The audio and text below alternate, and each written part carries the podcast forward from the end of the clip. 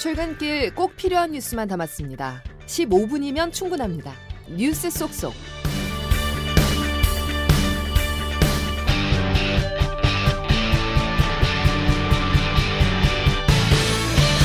여러분 안녕하십니까? 9월 5일 화요일에 전해드리는 CBS 아침 뉴스 김은영입니다.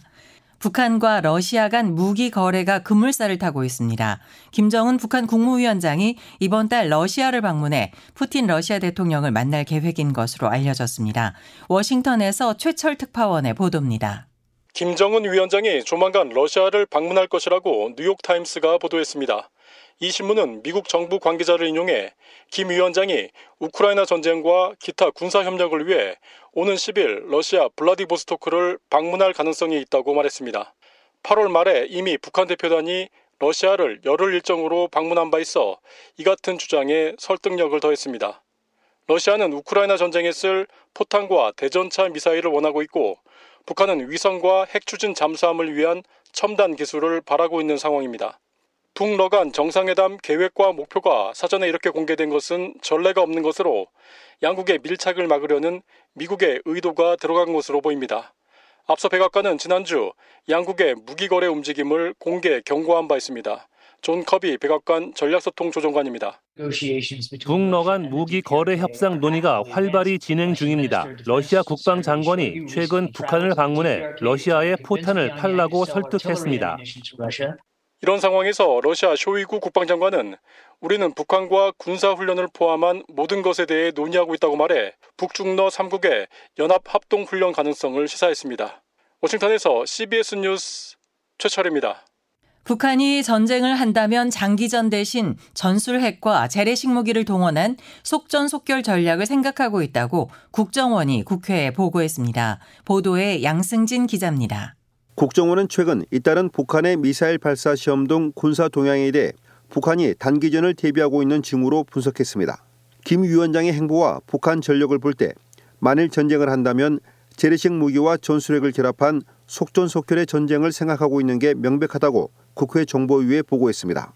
유상범 정보위 국민의힘 간사입니다. 북한의 그 전력을 볼 때 북한이 만일 전쟁을 한다면 장기전은 불가능하고 단기전의 속전속결의 단기전으로서 전쟁을 치르려는 의지가 강하게 보인다. 북한이 해군력이 열세인 상황에서 400m에서 800m 사이 혹은 1500m 상공에서 지속적인 폭발 실험을 하는 것은 존술핵 유력을 실험하려는 것이라고 국정원은 판단했습니다. 또 지난 7월 북한에 갔던 러시아 국방장관이 김정은 국무위원장과의 면담에서 북중러 연합훈련을 공식 제의한 걸로 파악했다고 국정원은 밝혔습니다. CBS 뉴스 양승일입니다. 우리 군의 홍범도 장군 흉상 철거에 이어 홍범도함 명칭 변경을 둘러싼 논란이 계속되고 있습니다. 국무총리에 이어 국방부 장관도 검토 입장을 밝혔습니다. 해군은 명칭 변경을 검토하지 않고 있다고 거듭 강조했습니다. 최인수 기자입니다. 국회에 나온 이종섭 국방부 장관은 해군 잠수함 홍범도함의 이름을 바꿀지 검토하겠다고 밝혔습니다. 더불어민주당 기동민 의원과의 질의 답변입니다. 최종 입장은 뭡니까? 국방부도 이 홍범단 명칭에 대해서는 어, 검토가 필요하지 않겠나 이렇게 보고 있습니다. 아, 국방부도 검토가 필요하다 이렇게 생각하는 거예요? 예. 앞서 한덕수 국무총리가 명칭 변경에 힘을 실은 데 이어 국방부 장관까지 거들고 나선 겁니다. 총리께서도 즉흥적으로 말씀 주시고 장관님 제발 좀 진중하게 발언하시고 판단하셔야 되는 거 아니겠습니까? 예, 그래서 홍범도함에 대해서는 해군 입장 포함해서 여러 의견을 들어보고 어떻게 할 것인지 하겠다라고 말씀드립니다. 제발, 제발. 해군은 버티고 있습니다. 명칭 변경을 검토하지 않고 있다는 입장을 반복했습니다. 국방부는 다른 함정의 명칭에 대한 조사도 벌였다고 밝혀 국내 이념 전쟁은 더 확전될 수 있어 보입니다. CBS 뉴스 최인수입니다. 이를 두고 문재인 전 대통령이 공개적인 비판에 나섰고 대통령실은 이에 대한 강한 불쾌감을 드러냈습니다. 이어서 박정환 기자가 보도합니다. 대통령실이 육군사관학교의 홍범도 장군 흉상 이전을 지적한 문재인 전 대통령을 정면 비판했습니다. 대통령실 관계자는 어제 브리핑에서 문 전 대통령의 언급과 관련한 입장에 대해 이 문제는 대통령실이 나서지 않는 게 문제가 아니다라며 전직 대통령이 지나치게 나서는 게 문제라고 직격했습니다.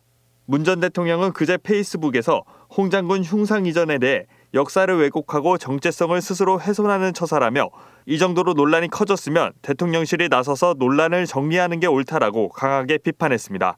대통령실의 정면 반박은 강한 불쾌감을 드러낸 것으로 해석됩니다. 윤석열 대통령이 공식 입장을 내놓은 적은 없지만 비공개 석상에서 자신의 의견을 언급한 것으로 전해졌습니다. 조태용 국가안보실장입니다. 문제를 제기하고 한번 어떤 것이 옳은 일인지 생각해 봤으면 좋겠다 이렇게 말. 한편 더불어민주당은 대통령실의 입장에 반성은 못할 망정 책임을 떠넘기려 한다며 맞받았습니다. 박성준 더불어민주당 대변인입니다. 전임 대통령의 지적에 반성하지는 못할 망정 책임을 떠넘기려 하다니 정말 뻔뻔합니다. CBS 뉴스 박정환입니다. 오늘로 49일이 지났다. 그러나 진실은 아무것도 밝혀지지 않았고 현실은 아무것도 바뀌지 않았다. 오히려 교육부는 교사들을 압박하고 겁박했다. 교권을 강화하고 공교육을 바로 세우는데 최선을 다하도록 하겠습니다. 사과하십시오. 사과, 사과. 사과 안 하십니까?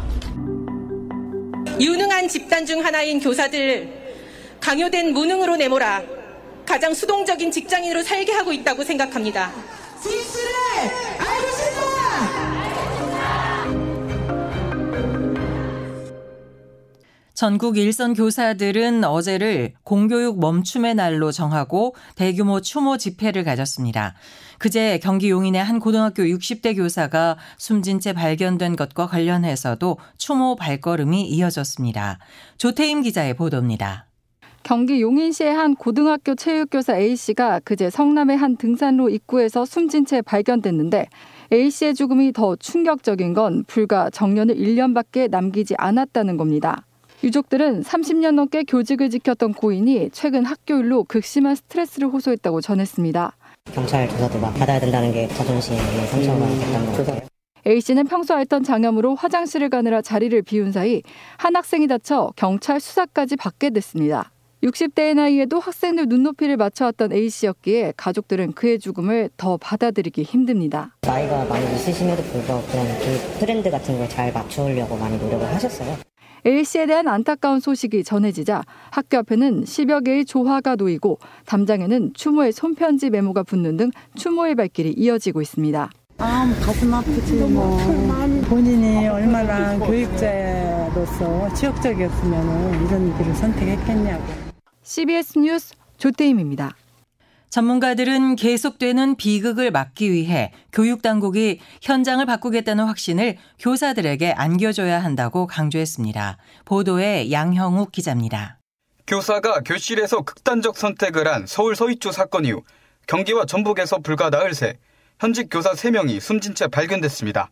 잇따른 교사들의 사망 소식을 지켜보는 교사들도 우울증과 불면증에 시달리는 등 심리적 고통을 호소합니다. 계속해서 우울감에 빠질 수밖에 없었어요. 저는 평소에 우울증이나 불면증 없었던 사람인데 같은 교사로서 남일 같지 않았죠. 나도 언제 당할 수 있는 거고.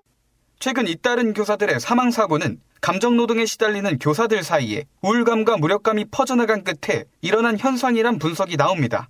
단국대학교 임명호 심리학과 교수입니다. 내면의 우울감이나 무력감이 굉장히 누적되어 있었다라고 볼 수 있고요.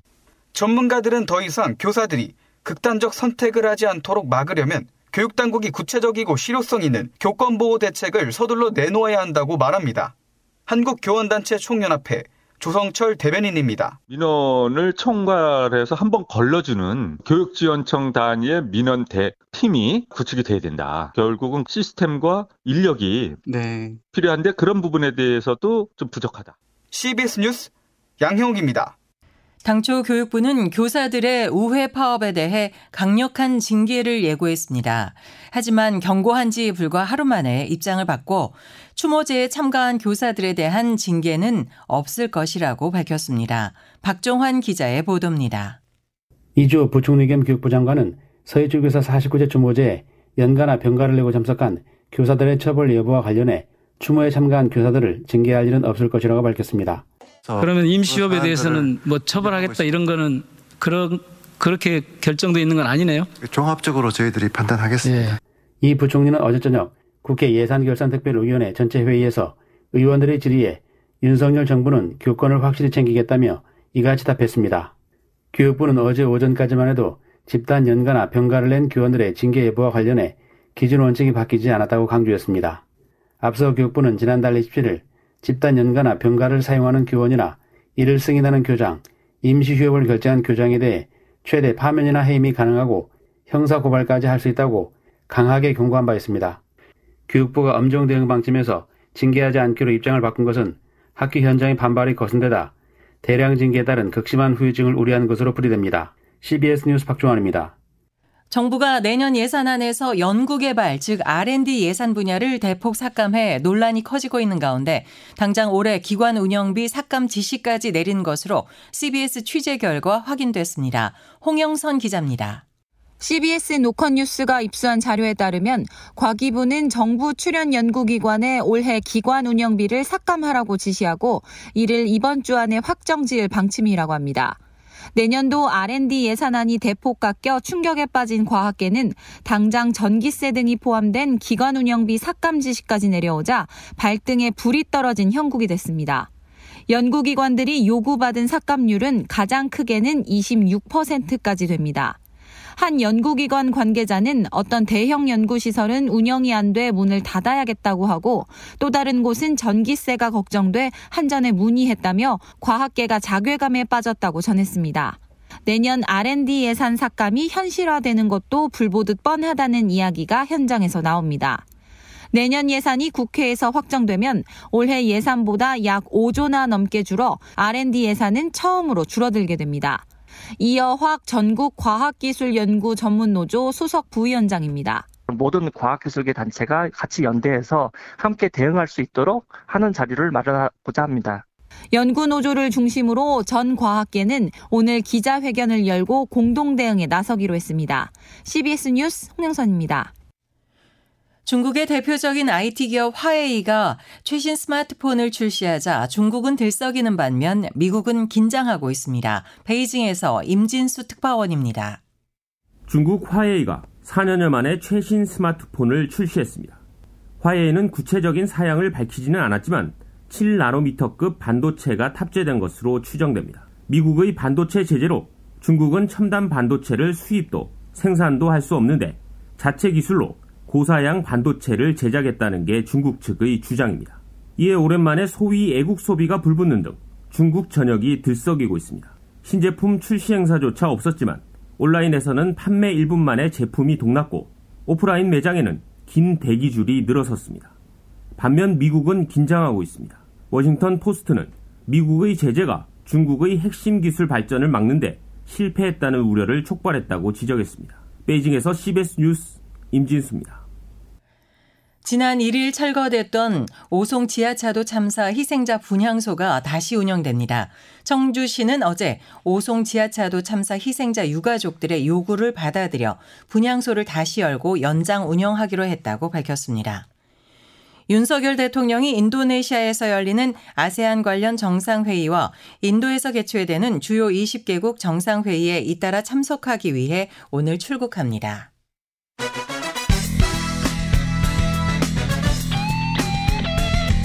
핵심만 담다. Save your time. 이어서 자세한 날씨를 김수진 기상 전문 리포터가 전해드립니다. 네, 9월 가을로 접어들었지만 아직까지 여름의 잔재인 늦더위가 버티고 있습니다. 현재 경기 동부와 충청 이남 지역 곳곳에 다시 폭염주의보가 내려진 가운데 오늘도 서쪽 지역을 중심으로 체감 기온이 33도 안팎까지 오르는 무더위가 계속되겠습니다. 특히 간밤에 서울에서는 12일 만에 또다시 열대야가 관측되기도 했는데요. 오늘 낮 최고 기온도 서울이 32도까지 오르겠고 춘천과 광주 31도, 대전, 대구, 부산 30도의 분포로 정도로 대부분 30도를 웃도는 무더운 날씨를 보이겠습니다. 다만 동풍의 영향으로 동해안 지역은 오늘도 한낮 더위가 주춤하겠고요. 대신에 수요일인 내일까지 비가 오락가락 이어지는 곳이 있겠습니다. 그리고 대기 불안정으로 인해서 당분간 소나기 소식도 잦겠는데요. 오늘은 오후부터 저녁 사이에 경기 북부 내륙과 강원 북부 내륙, 전남 서부 남해안 지역을 중심으로 또 내일은 호남 지역 곳곳에서 5에서 40mm 안팎의 소나기가 내리는 곳 있겠습니다. 특히 천둥 번개를 동반한 집중 호우가 쏟아지는 곳이 있어서 각별히 주의하셔야겠고요. 또 오늘부터 영남 해안, 전남 남해안, 제주도를 중심으로 바람이 무척 강하게 불겠습니다. 날씨였습니다. 지금까지 CBS 아침 뉴스를 전해드렸습니다. 함께 해주신 여러분 고맙습니다.